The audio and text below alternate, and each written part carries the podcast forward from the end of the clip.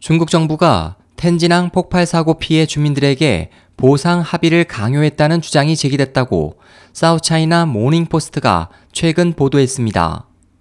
신문에 따르면 텐진시 비나이 신구 정부는 이번 사고 피해 주민 약 만 명 중 9천여 명이 보상 합의서에 서명했다고 밝혔지만 일부 주민은 서명을 거부했습니다.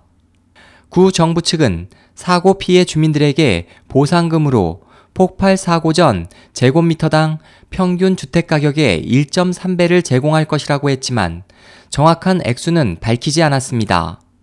이름을 밝히기 꺼린 일부 주민은 당국이 제시한 보상가가 기준이 모호하고 합당하지 않아 합의서 서명을 거부했다가 직장에서 압력을 받았다고 말했습니다.